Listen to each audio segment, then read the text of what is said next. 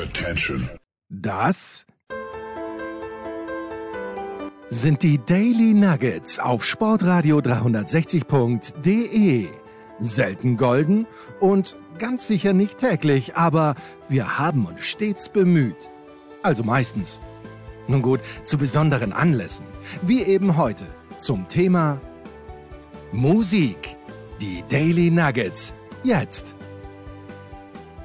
Herzlich willkommen bei Musikradio 360. Letzte Woche haben wir uns hier an dieser Stelle mit dem neuen Album der Rolling Stones beschäftigt. Das ist ja, gleich in der ersten Woche eingestiegen auf Platz 1 der deutschen Charts und das ist der beste Start, den irgendein Album in diesem Jahr in Deutschland hingelegt hat.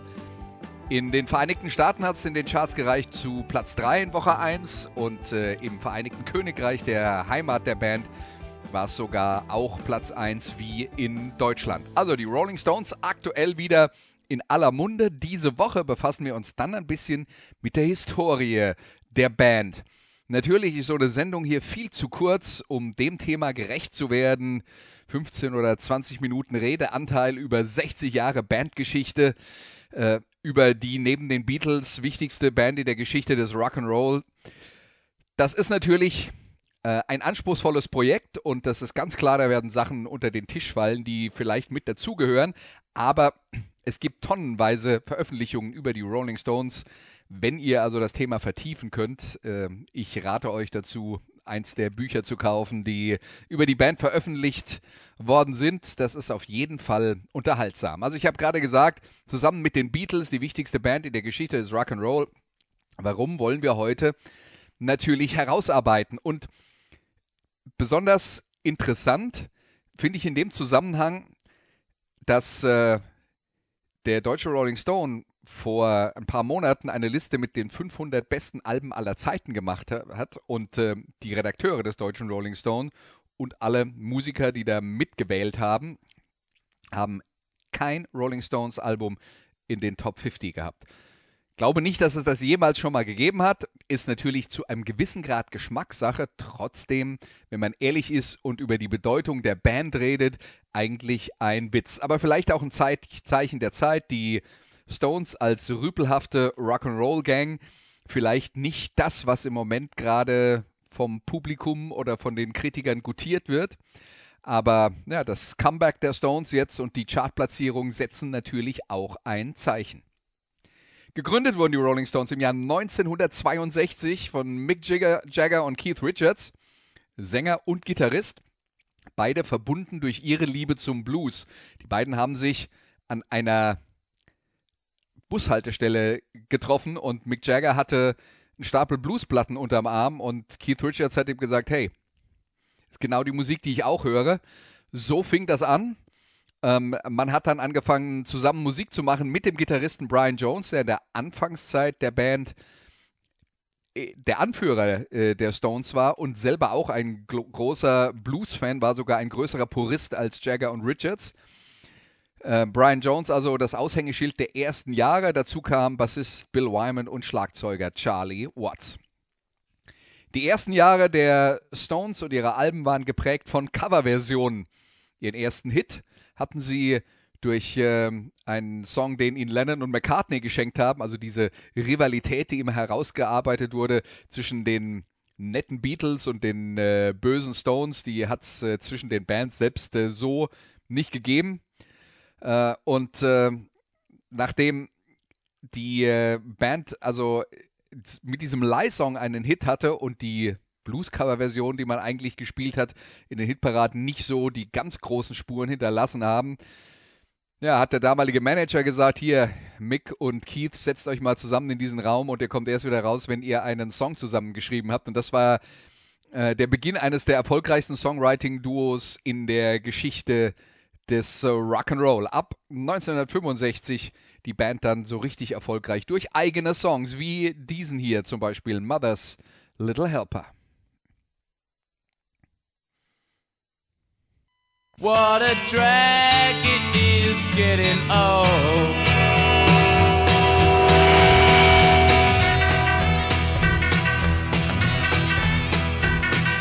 Kids are different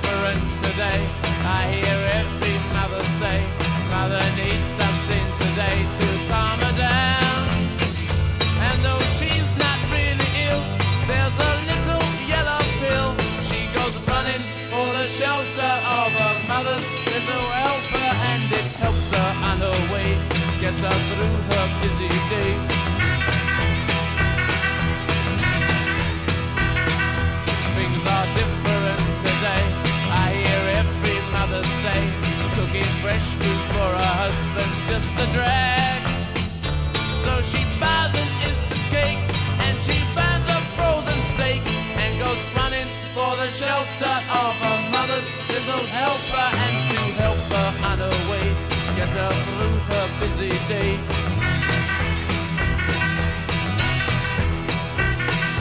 Doctor,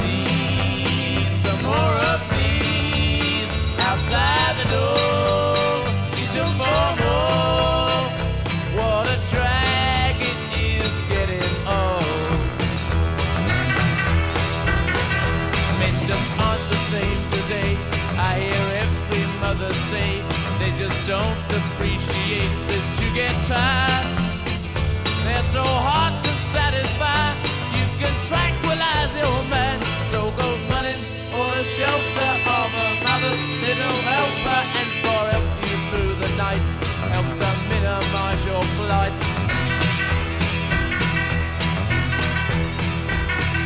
Doctor,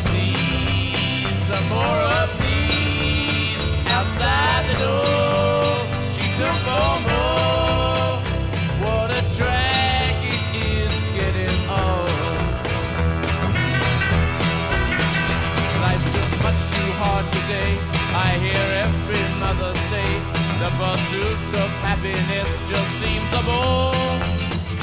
And if you take more of those,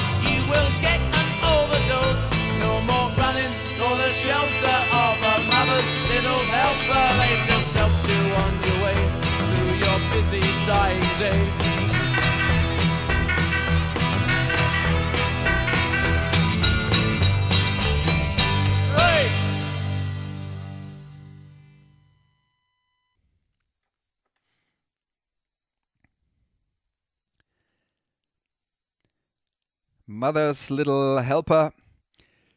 Das, was äh, Mutti da durch den Tag hilft, die äh, Hilfestellung, die ist chemischer Natur in Pillenform. Äh, das Thema Drogen also zu diesem Zeitpunkt schon ein äh, Thema. Und wie schon erwähnt, die Band begann mit Blues-Cover-Versionen.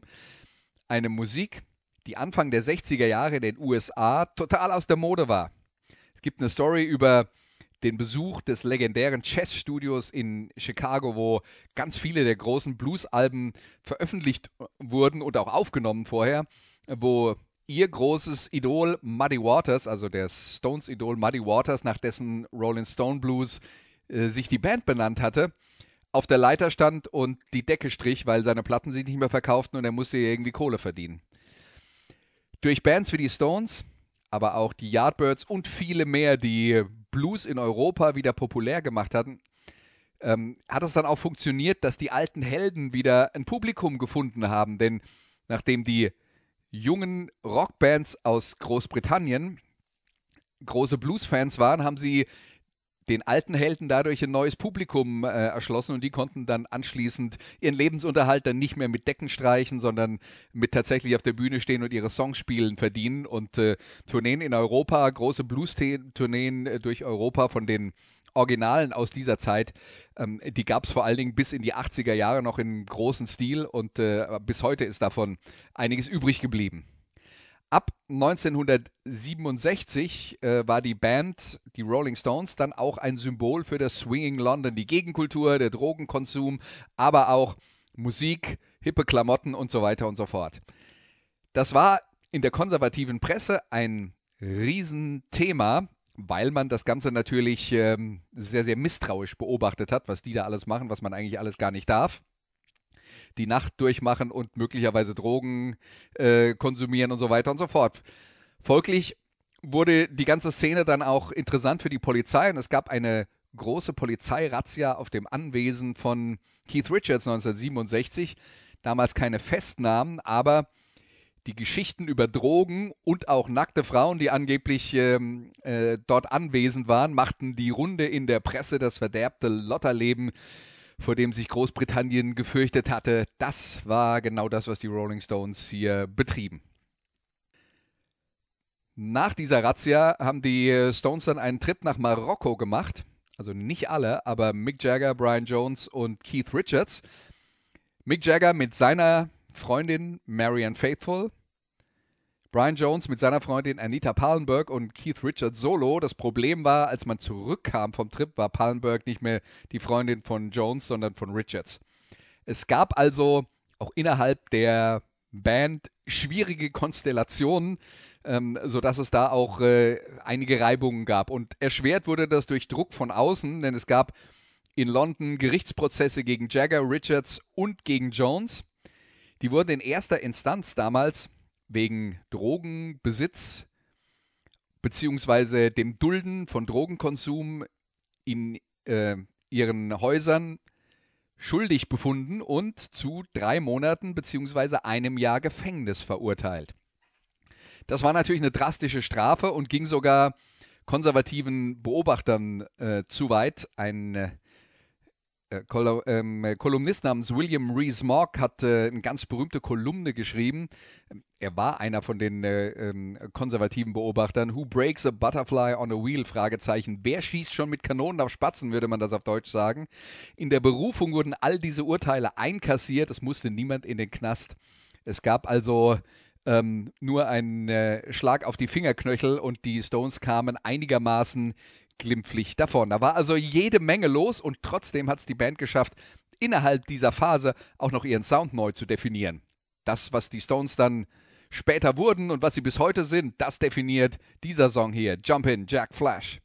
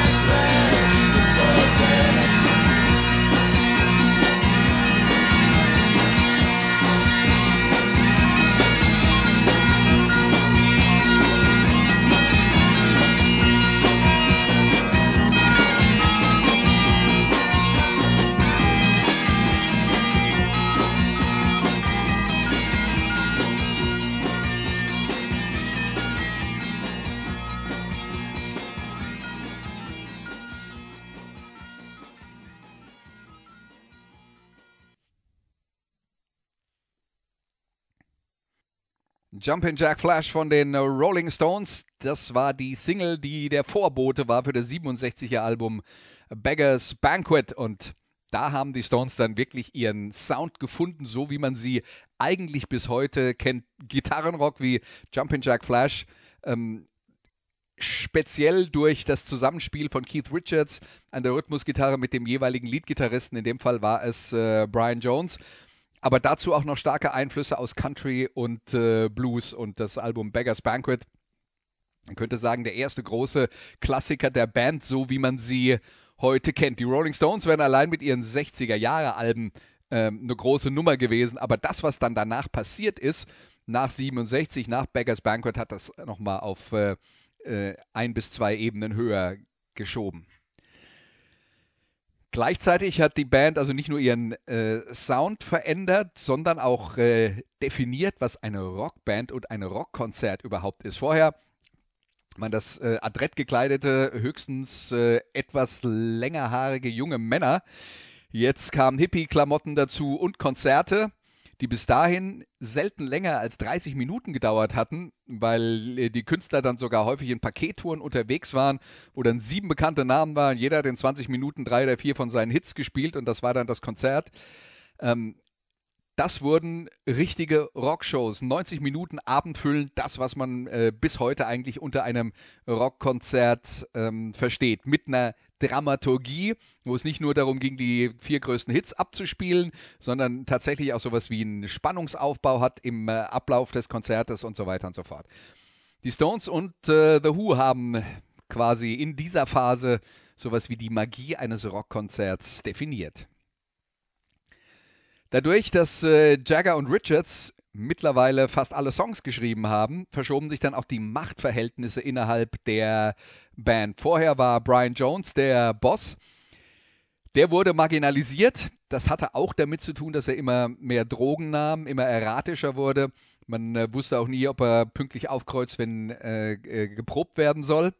Und ob er noch in der Lage ist, in seinem Zustand überhaupt etwas beizutragen, auch bei den Aufnahmen äh, für, für Alben. Die Band hatte davon irgendwann genug und feuerte Brian Jones, der einen Monat später unter ungeklärten Umständen in seinem eigenen Pool ertrank. Im Alter von 27 Jahren, das gleiche Alter wie Jimi Hendrix, Janis Joplin, Jim Morrison, Kurt Cobain oder Amy Winehouse. 27, das ist das gefährlichste Alter für Rockstars und äh, ja, eine Besonderheit der Geschichte, dass so viele vielversprechende junge Stars, die Probleme mit Drogen hatten, in diesem Alter sich äh, von dieser Welt verabschiedet haben. Die Stones hatten kurz danach ein ohnehin freies Konzert im Hyde Park geplant. Das wurde dann ein Trauergottesdienst für Brian Jones und ein äh, Konzert. Die Band war damals auf dem Höhepunkt der Popularität angelangt. Ähm, musikalisch jagte ein Klassiker den nächsten bei den Alben Let It Bleed und Sticky Fingers. Das sind äh, Alben, die immer noch zu den wichtigsten der Rockgeschichte gehören. Und äh, Sticky Fingers, das Album von 1971, das ist äh, unter anderem auch bekannt geworden durch das Albumcover, eine Nahaufnahme einer Jeans von vorne. Und ähm, Andy Warhol hat das designt und in der Erstauflage hatte diese Platte eben auch einen Reißverschluss, den man äh, öffnen konnte. Was es jetzt nicht einfach gemacht hat, die Platte ins Regal zu stellen zu den anderen, aber es war halt ein Hingucker. Von diesem Album hören wir jetzt ein Stück und das heißt Can't You Hear Me Knockin'?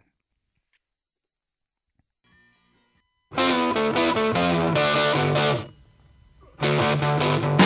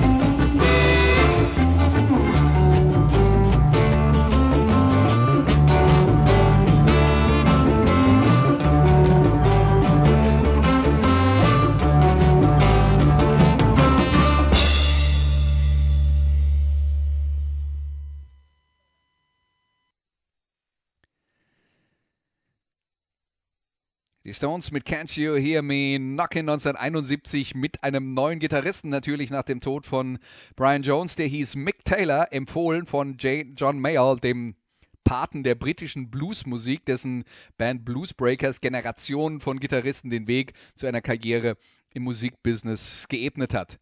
Taylor landete in einer extrem turbulenten Phase in der Band. Der negative Höhepunkt war ein Festival mit freiem Eintritt in Altamont in Kalifornien. Das war eine ehemalige Rennstrecke, 80 Kilometer östlich von äh, San Francisco. Als Vorband damals dabei die Grateful Dead und die hatten den Stones Security empfohlen für dieses Event. Das war das lokale Chapter der Hells Angels. Ein äh, mutiges Projekt, jetzt muss man sagen, die Hells Angels damals in Kalifornien gerade erst gegründet. Es gab also für äh, die Rolling Stones und andere Bands wenig Erfahrungswerte, was für äh, Spießgesellen das sind.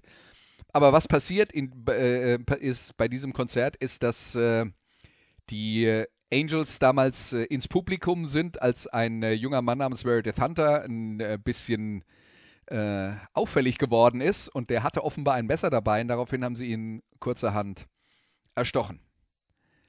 Das war zwei Jahre nach Woodstock das symbolische Ende von Peace, Love und Music.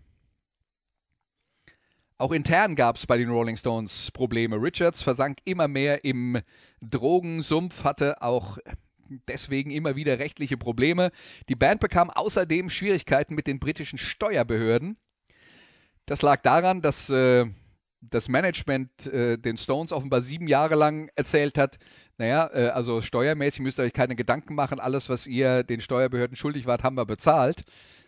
War aber nicht so. Und äh, deswegen musste die Band die Beine in die Hand nehmen und das Land verlassen, ist nach Südfrankreich geflüchtet, wo das nächste Album aufgenommen wurde. Es sollte heißen Exile on Main Street. Und äh, auch die Aufnahmen zu diesem Album schwierig. Als allererstes arbeitete man dort mit dem Rolling Stones Mobile Studio. Das ist äh, damals quasi ähm, äh, neu entstanden, gab der Band die Möglichkeit, überall auf der Welt mit diesem mobilen Studio aufzunehmen. Das war wichtig, weil man war ja äh, immer wieder auf der Flucht der Steuerbehörden. Diese Probleme sind übrigens äh, niemals wirklich hundertprozentig äh, gelöst worden. Äh, das heißt, die Stones auch bis heute noch überall auf der Welt äh, mit Aufnahmen und äh, keiner von ihnen lebt im Moment oder hat jemals in den letzten Jahren äh, tatsächlich permanent in Großbritannien gelebt. Aber es gab noch andere Schwierigkeiten, nämlich Mick Jagger, der mit seiner neuen Frau Bianca ähm, zusammen war. Der begann jetzt äh, nicht unbedingt gut für seine Rock'n'Roll Credibility, aber langsam, aber sicher sich äh, im internationalen Jetset zu bewegen bei den Reichen und Schönen. Und dann war er eben auch häufig nicht anwesend, äh, wenn man ihn gebraucht hätte, während die Band ihrerseits kaum vorwärts kam mit den Aufnahmen, weil sie nach äh, Keith Richards Junkie-Zeitplan arbeiteten und da steht halt nur mal Drogenerwerb und Konsum im Vordergrund und die Aufnahmen dann, wenn es halt mal gerade passt oder halt auch nicht, je nachdem. Trotzdem ist das Album Exile on Main Street der wahrscheinlich größte Bandklassiker geworden und wir hören jetzt ein Stück aus dieser Platte und das heißt äh, Tumbling Dice.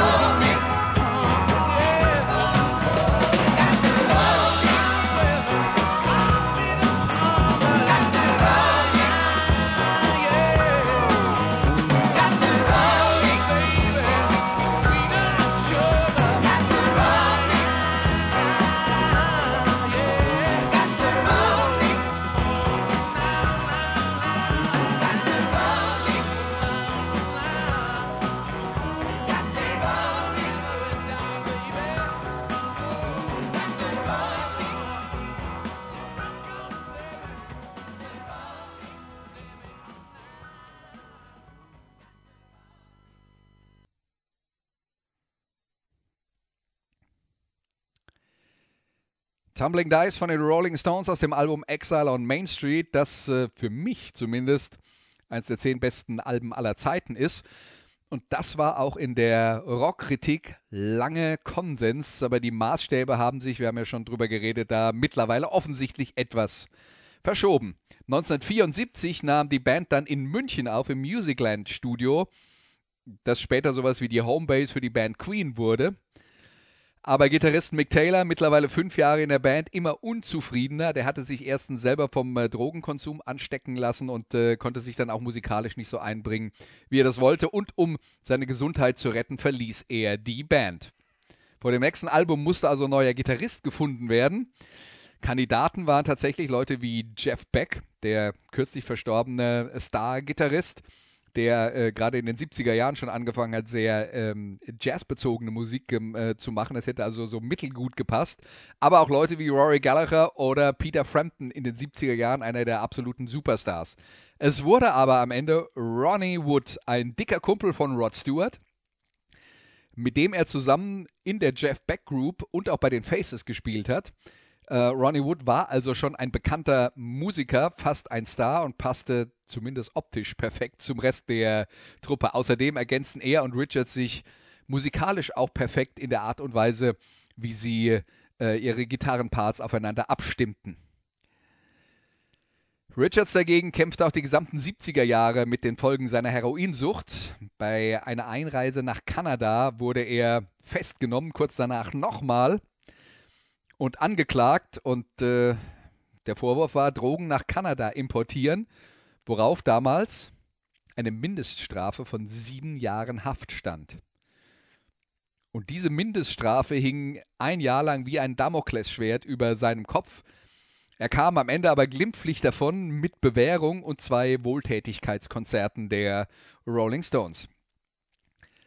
Die Band machte aber auch andere Sorten von Schlagzeilen. Margaret Trudeau, die damalige Ehefrau des damaligen kanadischen Premierministers Pierre Trudeau, die äh, wurde dabei gesehen, wie sie mit der Band nach einem Auftritt eine wilde Party feierte und äh, diese ganze Aktion brachte die komplette kanadische Regierung damals ins Wanken.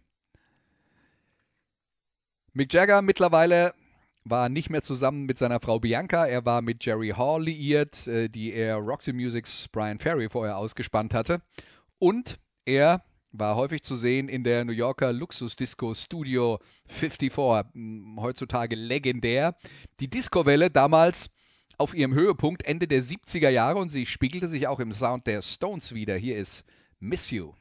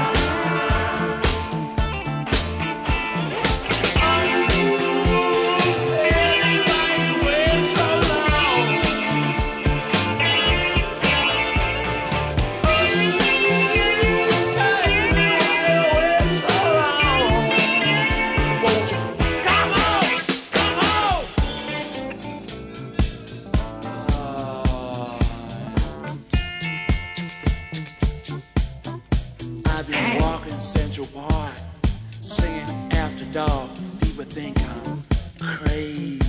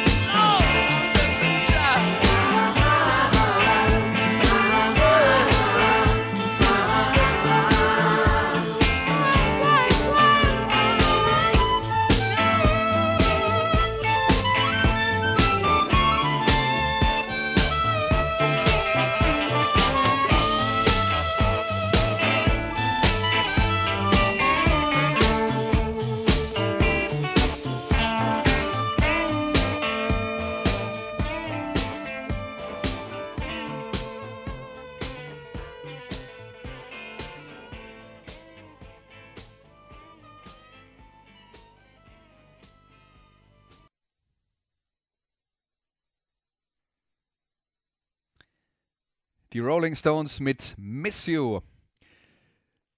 Aus ihrer Disco-Phase in Anführungszeichen. Der Erfolg gab der Band recht. Die Alben in den späten 70er und frühen 80er Jahren äh, enthielten fast alle Disco-Songs und das waren eigentlich auch immer die Singles und alle waren kommerziell erfolgreich. Richards kämpfte sich in dieser Zeit langsam aus dem Drogensumpf raus. 1981 gelang der Band mit dem Album Tattoo You wieder ein großer Wurf. Die Platten vorher waren zwar erfolgreich, aber bis auf Some Girls äh, werden sie heutzutage eher nicht zu den Klassikern gezählt. Tattoo You war eine Art Comeback von Keith, der bereit war, seine Rolle als Mitanführer der Band wieder einzunehmen. Und darauf gibt es äh, diesen Song hier, den jeder kennt, der schon mal in einem Sportstadion war. Hier, Start Me Up.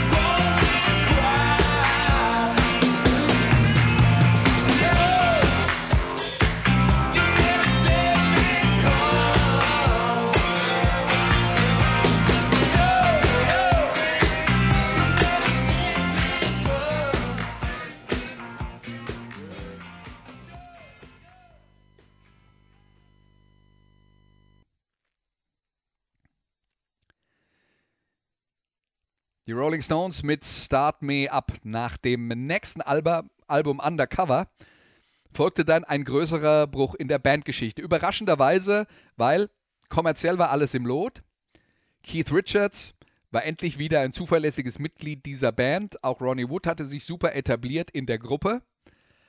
Aber es gab andere Sorten von Problemen. Das erste Problem, Mick Jagger unterschrieb damals einen Solo-Plattenvertrag hat er 1985 mit äh, der Coverversion von Dancing in the Street zusammen mit David Bowie einen Welthit und das nächste Stones-Album Dirty Work war vor allen Dingen Drecksarbeit für Richards und Wood, weil Jagger oft abwesend war mit eigenen Projekten.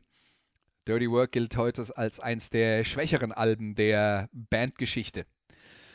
Und zwischen den beiden Protagonisten Jagger und Richards herrschte damals tatsächlich jahrelang sowas wie kalter Krieg. Man sprach kaum miteinander. Das lag ähm, vor allen Dingen daran, dass Richards ja in den 70er Jahren komplett ausgefallen war und Jagger den Laden alleine zusammengehalten hat. Und nach 10, 15 Jahren Pause taucht Richards wieder auf der Szene auf und sagt, hey, hier bin ich wieder und ich will jetzt wieder bei allem mitbestimmen. Sagen wir es mal so, Mick Jagger hatte sich daran gewöhnt, dass er sagt, wo es lang geht und ähm, dadurch ergaben sich zwangsläufig Reibereien. Und die Geschichte mit den Soloalben und den unterschiedlichen Prioritäten, die dann die beiden setzen, machte das Ganze nur noch äh, schwieriger. Mick Jagger veröffentlichte in dieser Phase zwei Studioalben und Richards äh, rächte oder revanchierte sich ähm, seinerseits mit einem eigenen Soloprojekt. Aber das Problem für die beiden, so erfolgreich wie die Stones, war es halt nicht. Weil das, was für die Rolling Stones so super funktioniert, ist das Popgespür von Jagger zusammen mit der Rock'n'Roll Credibility von Keith Richards. Das ist der perfekte Mix. Und wenn beide alleine unterwegs sind, dann fehlt etwas, nämlich der jeweils andere. Und diese Erkenntnis hat sich dann auch irgendwann mal durchgesetzt. Nachdem das alle verstanden hatten, kam es äh, 1988 zum Comeback mit dem Album Steel Wheels. Alle waren danach auch weiter solo unterwegs, aber die Existenz der Stones wurde nie wieder in Frage gestellt. Das sollte sich dann auch auszahlen. Die Stones-Tourneen sind wahre Gelddruckmaschinen bis heute und auch die Alben verkaufen sich ja immer noch weiter gut. Steel Wheels enthält einen Song, den man als Kommentar zu diesem kalten Krieg von Jagger und Richards äh, lesen kann. Er heißt Mixed Emotions.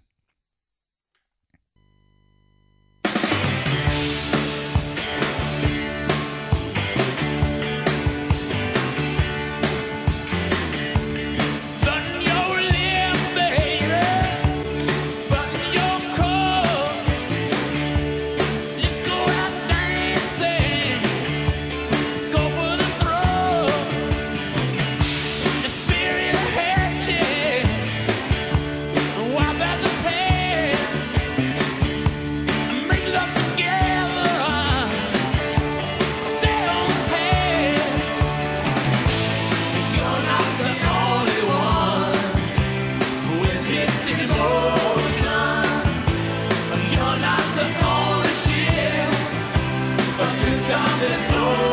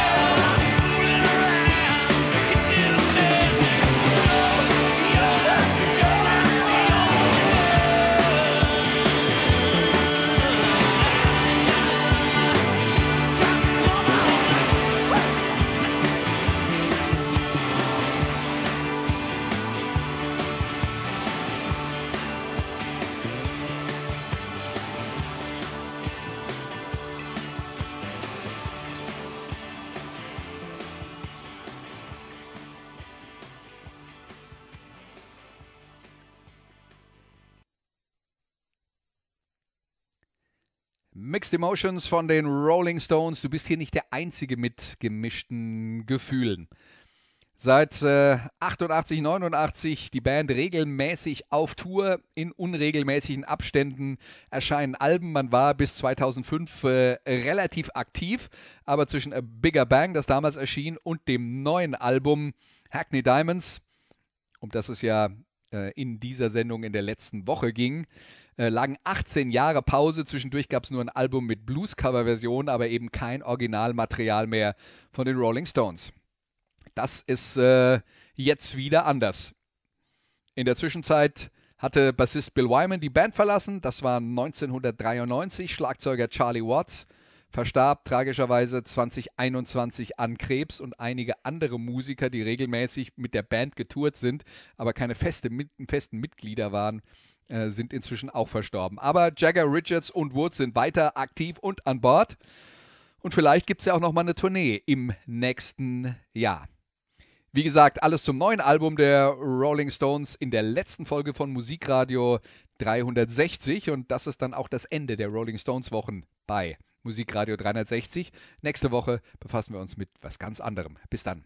Tschüss.